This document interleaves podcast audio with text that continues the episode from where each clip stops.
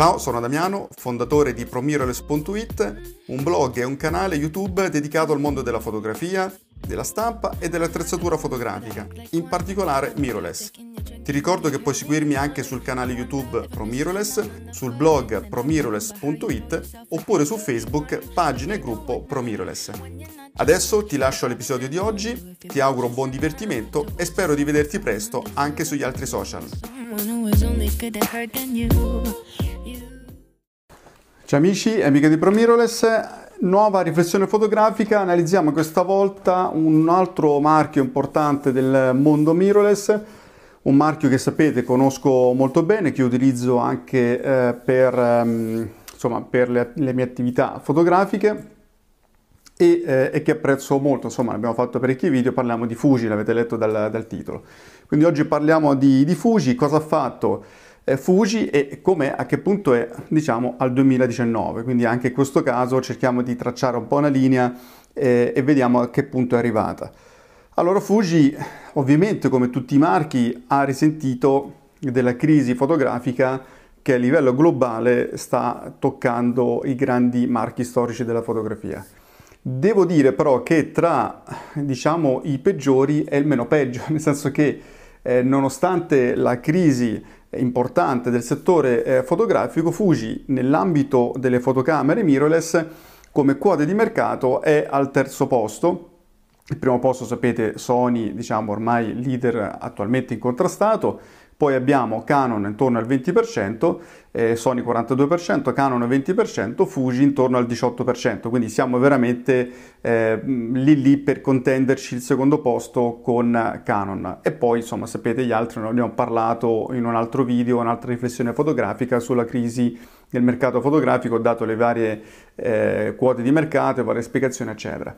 Ma eh, che cos'è che ha permesso a Fuji in pochi anni, tutto sommato, eh, di raggiungere il risultato eh, importante, insomma di essere un marchio molto apprezzato perché a prescindere che uno utilizzi Fuji o meno, sicuramente tra i marchi fotografici eh, mirrorless e non è uno dei più apprezzati. Tra l'altro è uno dei più apprezzati anche dai fotografi più tradizionali, cioè più attaccato al concetto di reflex. Eh, come mai quindi Fuji ha ottenuto questi, questi risultati?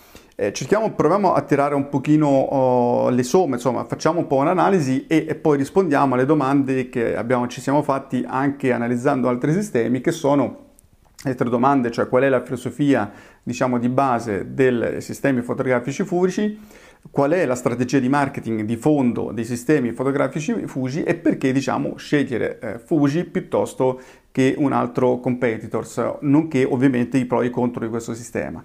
Allora proviamo, proviamo ad analizzarle. Allora, intanto Fuji ha due standard tra le fotocamere mirrorless, ha fondamentalmente due standard. Eh, uno standard basato sul sensore APS-C, fattore di crop 1.5 e uno standard basato sul super full frame o large format, secondo di come viene definito, eh, dove il fattore di crop è 0,8, cioè in sostanza essendo più grande chiaramente il sensore bisogna moltiplicare con fattore di crop 0,8.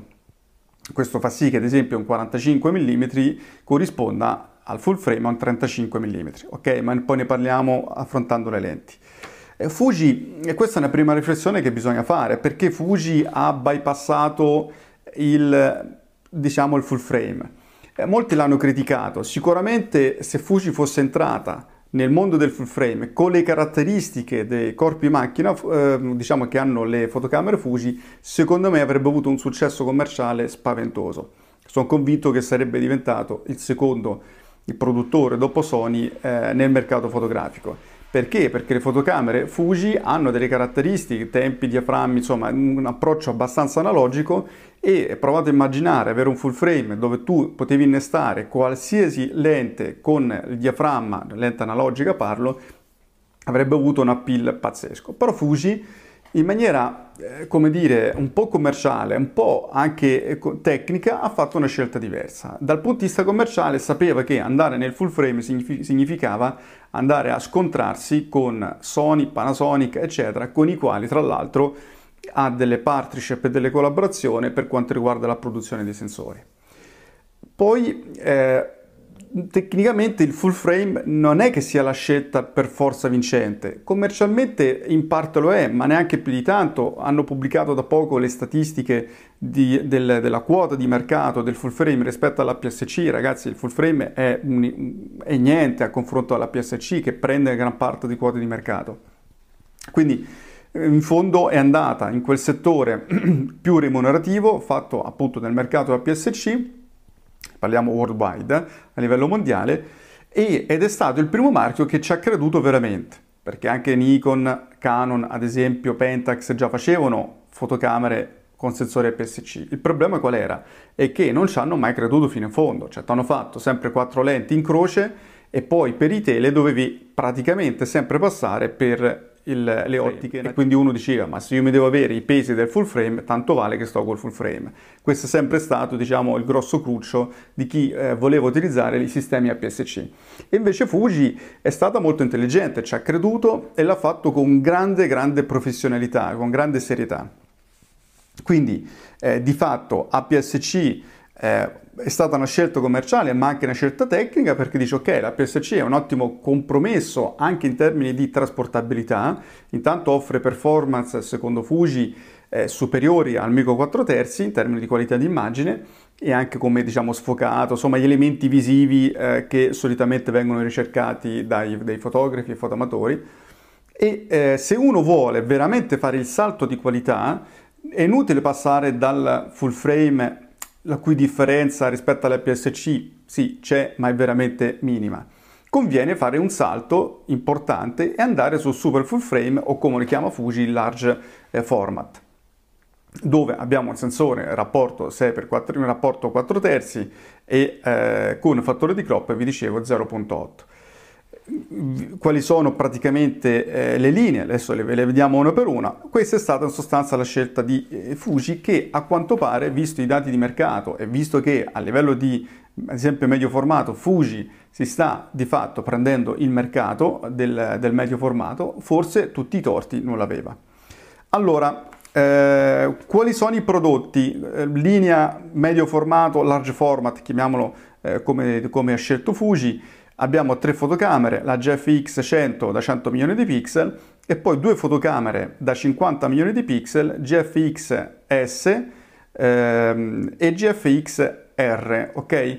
Sono uh, 50, eh, 50S e 50R. Sono due fotocamere, diciamo con lo stesso sensore, queste ultime due, con la differenza che la R appunto sta per rangefinder, quindi il mirino è spostato lateralmente, mentre l'S è una sorta di grossa reflex, di grossa eh, fotocamera, diciamo dimensioni simil reflex, un po' per intenderci. Mentre la GFX è un prodotto di altissima fascia, con caratteristiche del tutto innovative, sensore retroilluminato, caratteristiche video anche tutto sommato significative, eh, autofocus a fase, insomma parliamo di un prodotto che oggettivamente è, è, un prodotto leader nel mercato del medio formato, sicuramente uno può dire ok c'è Phase One che ha prodotti eccezionali, sensori ancora più grandi, però dal punto di vista del corpo macchina, usabilità, velocità dell'autofocus eccetera eccetera è oggettivamente un prodotto leader per il suo mercato. Per quanto riguarda invece la linea PSC, ecco le cose, qui Fuji l'ha fatta un po' complicata perché nel tempo ha creato diverse linee di, eh, di prodotti. Allora, partiamo dalla serie X Pro, che sono le fotocamere simili Leica, vogliamo chiamarle in questo modo, insomma rangefinder, quindi mirino laterale con mirino ibrido, sia elettronico che ottico. Abbiamo l'X Pro 2, ma adesso è uscita l'X Pro 3 fotocamera che sta avendo, a quanto ho letto recentemente, un grandissimo successo di vendite. Poi abbiamo la serie XT, serie XT con la serie X3, XT3, la serie XT30 e la serie XT100 che diciamo che è l'entry level per la serie XT. Poi abbiamo la serie XE, è rimasta l'XE3, io non so sinceramente se la serie, X3, la serie XE, scusate, avrà ancora futuro. Secondo me è una linea che probabilmente andrà a, a scomparire, ma è una mia opinione, eh, potrebbe essere uh, smentita. Poi abbiamo la serie XH con l'XH1, si vocifera che uscirà eh, praticamente nel 2020, probabilmente alcuni dicono 2021, la serie l'H2, quindi Fuji ha smentito le voci che dicevano che la serie XH eh, come linea veniva dismessa, in realtà la serie XH probabilmente subirà diciamo, una specializzazione più netta, mm, vediamo se in ambito video, in ambito fotografia sportiva, questo lo capiremo più avanti. Comunque fondamentalmente continuerà a, ehm, a, essere prodotta. E poi abbiamo la linea XAT, la linea XA in generale, e attualmente abbiamo l'XA7, che è l'ultimo uh, prodotto uscito, un prodotto interessante, diciamo è quel prodotto che cerca di invogliare i fotografi da smartphone o uh, anche diciamo videoblogger a fare un passaggio e a prendere una fotocamera più evoluta, ma pur rimanendo come concetto simile smartphone, diciamo, no? come, come, cosa. Sempre sensori APS-C, quindi praticamente il, l'impianto tecnologico rimane la stessa per tutte queste fotocamere. Poi abbiamo due compatte, eh, l'X10 e l'X100F, due compatte sempre eh, con APS-C di sensore, soprattutto l'X100F ha avuto un successo pazzesco, io sono tra l'altro un grandissimo fan. Comunque, ho la linea obiettivi, adesso ragazzi qui non posso elencare tutti, tutti gli obiettivi, eh, diciamo che gli obiettivi più importanti, magari gli obiettivi quelli proprio in kit kit, diciamo, li, li ometto. Allora, cominciamo dalla serie APS-C. Qui praticamente il concetto da dire è che Fuji è un sistema di fatto piuttosto completo. Sì, forse manca ancora qualche cosina, ma praticamente pochissimo. Ad esempio, manca un fisheye, per fare un esempio, un'ottica tilt shift, ma insomma, sono oppure un super super super tele, cioè oltre il 600 mm. Quindi, insomma, sono ottiche capite veramente di nicchia. Comunque abbiamo 14 mm 2.8 lente stratosferica, 16 mm 1.4 lente stratosferica, 18 mm f2 è stata una delle prime ottiche nata con la serie X Pro 1, il 23 mm sia in formato f2 sia in formato 1.4, 27 mm formato, cioè scusate, con diaframma f2 o 1.4, poi abbiamo il 27 mm 2.8 che devo dire che forse la lente che ha delle performance eh, di, di qualità proprio ottica forse appena inferiore rispetto alle altre, il 35 mm f1.4 e f2, il 50 mm f2 e il 56 mm 1.2, sta per uscire il 50 mm f1. Eh, vedremo che cosa, insomma, quale sarà, insomma, queste, quali saranno le caratteristiche di quest'ottica. Poi abbiamo il 60 macro e l'80 macro 2.8 stabilizzato, ragazzi, è una delle lenti più incise che l'80 macro io abbia mai visto, una cosa spaventosa 90 mm f2 e eh, 200 mm f2, sarebbe un 300 mm f2, quindi diciamo per fotografia indoor, sportiva, cose del genere. Nel campo degli zoom abbiamo l'816 f2.8, lente stratosferica stupenda, il 1024 f4, lente molto buona ma non raggiunge ovviamente l'816, il 1655 mm f2.8, il 1855 mm 2.8 f4, il 1680 F4 che è stato appena eh, presentato da pochi mesi, il 18135 3556, un'ottica tuttofare assolutamente onesta e tutto sommato, anzi di buona qualità, tropicalizzata, il 50-140 e il 55-200 mm 3548, lente che mm, guardate è molto più valida di quanto uno possa pensare, è una lente veramente valida, veramente interessante anche perché è molto più compatta rispetto ad esempio al 50-140. E poi abbiamo il, lo stratosferico 100-400 mm 4556 che praticamente permette insomma, di fare caccia fotografica di fatto, no? insomma, oppure fotografia sportiva in outdoor, quindi dove ti servono diciamo, lenti eh, con focali molto spinte. In sostanza avete capito che la parte di APS-C eh, in termini di ottiche è praticamente completa. Poi abbiamo la serie GFX ok, di lenti, ricordatevi che il fattore di crop è 0.8. Allora, anche questo in poco tempo Fuji ha dimostrato che le cose si fanno seriamente o meglio non farle, no? a distanza di altri competitors. A buon intenditor, poche parole. Comunque il sistema GFX è di fatto già completo per il tipo di utilizzo, perché io dubito che un fotografo sportivo vada mai a utilizzare una, una macchina del genere è destinato al fotografo di ritratto, di moda, di paesaggio, ma anche di street, di reportage, insomma a questo tipo di eh, fotografi. Allora, gli zoom abbiamo il 32-64 f4 che corrisponde più o meno a un 24-50 mm, 25-50 mm. Poi abbiamo un 45-100 mm sempre f4 che corrisponde a un eh, 36-80 mm. Ecco, l'F4 rapportatelo a un non dico che sono due stop, ma insomma uno stop e mezzo tutti, quindi è come se noi avessimo eh, diciamo un, um, due e mezzo ecco, di, di, profondità di campo per darvi un'idea. Eh, reale, eh, quella effettiva percepita, eh, stiamo parlando.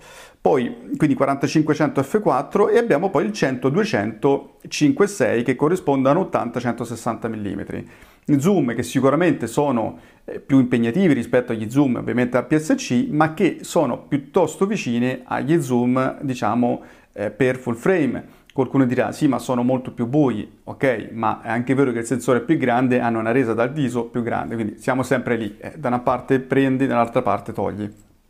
Le ottiche fisse invece ce ne sono parecchie, 23 mm corrisponde a un 18 mm full frame, al 45 mm f4 che corrisponde a un 35 mm, il 50 mm che corrisponde a un 40 mm 3.5, insomma che è diciamo la lente un po' pancake che è stata fatta recentemente, molto compatta, molto leggera, velocissima, tropicalizzata, una lente ottima. Poi abbiamo il 63 mm 2.8 che corrisponde al 50 mm, il 110 mm f2 lente stupenda che corrisponde all'88 mm, al 90 mm, dai, insomma, eh, f2, quindi al, te, al medio teletratto. Poi abbiamo il 120 mm f4 macro, lente pazzesca, pazzesca veramente, e 250 mm, il 120 corrisponde, scusate, al 96 mm. Eh. Poi abbiamo il 250 mm f4 che corrisponde a un 200 mm, ok? Allora, tutte queste lenti, tutte dalla prima all'ultima, sono state già progettate per risolvere i 100 milioni di pixel, quindi hanno un potere risolvente davvero straordinario, straordinario. Ok, questo insomma per darvi un po' la panoramica del sistema, ehm, del sistema praticamente Fuji. Allora, traiamo un pochino le somme, quindi cominciamo dai pro e i contro di questi sistemi. Allora, Sist- I pro ragazzi di, di, Fuji secondo me sono prima di tutto sono macchine, io continuo a dirlo, fatte da eh, fotografi, da professionisti, eh, fotografi in parte anche videomaker perché ormai la serie XT3 è una fotocamera che ha delle caratteristiche insomma eh, veramente di alto livello, comunque fatte da fotografi per fotografi, cioè si vede che dietro Fuji c'è la grandissima collaborazione che Fuji ha creato con l'X Photography eh, photographer che eh, danno un feedback costante e i prodotti sono di sostanza, sono veramente di sostanza, cioè sono veramente pensati bene. Grande Plus di Fuji che è stata la, la pioniera a introdurre eh, l'aggiornamento dei firmware in modo tale da svecchiare i prodotti per parecchio tempo, quindi altro grandissimo plus da parte di, di, di Fuji in questo senso. Eh, altro pro ovviamente è la, l'usabilità del, del, delle, macch- delle, fotocamere Fuji, sono macchine veramente usabili, diaframmi, tempi, insomma ghiere, pulsanti, cioè è una macchina veramente usabile come non ce n'è oggettivamente è, stato il primo sistema a credere veramente in un sistema PSC di qualità, proponendo ottiche dedicate, luminose, insomma, grande applauso a Fuji sotto questo punto di vista. E io non, non metto come ultimo fattore il design. Io l'ho sempre detto, il look delle macchine e anche il feeling tattile delle macchine è qualcosa di estremamente importante, alcuni marchi lo capiscono, alcuni marchi non lo capiscono. Chi non lo capisce sbaglia, fa un errore pazzesco. Brava Fuji a produrre prodotti di design veramente accattivante. Non, non a tutti piace, ma sicuramente non passano inosservati.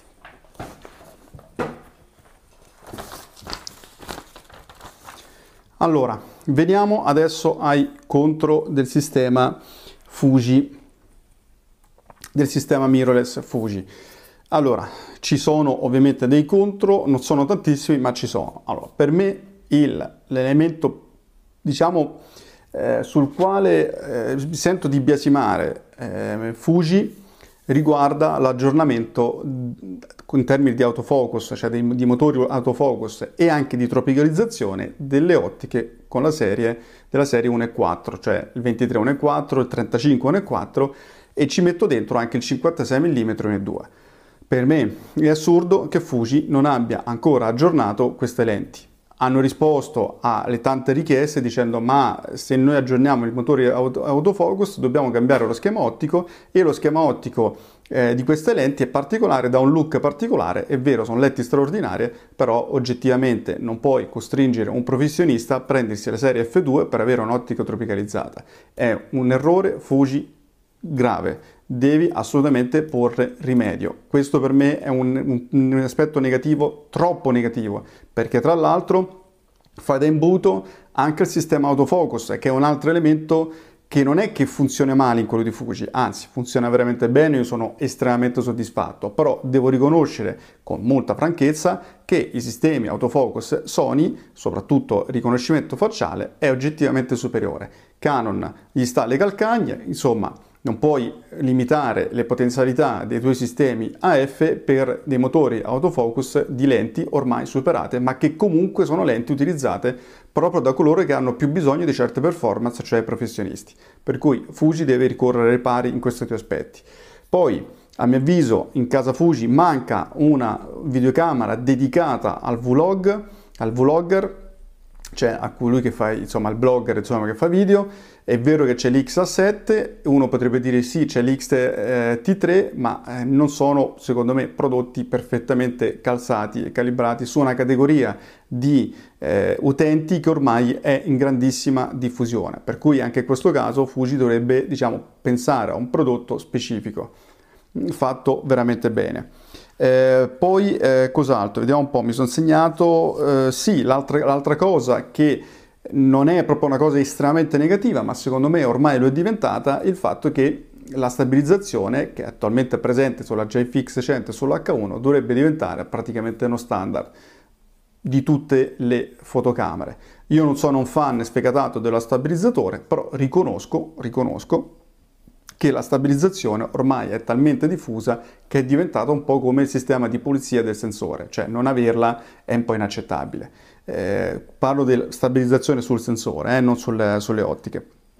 L'ultima cosa che secondo me eh, Fuji dovrebbe migliorare riguarda le politiche di marketing, mh, diciamo che hanno a che fare poi con l'usato. Mi spiego.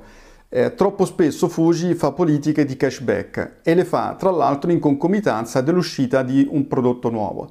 Questo cosa fa, cosa fa sì che tu, che sei un utente Fuji e vuoi fare il passaggio, l'upgrade al modello successivo, ti trovi ad avere un usato che non vale praticamente più nulla, adesso sto esagerando, che vale molto meno e quindi è un grossissimo disincentivo a fare l'upgrade, cioè sei costretto ad aspettare mesi e mesi fin quando poi esce la promozione sul modello che ti interessa e a quel punto riesci praticamente a compensare diciamo le perdite.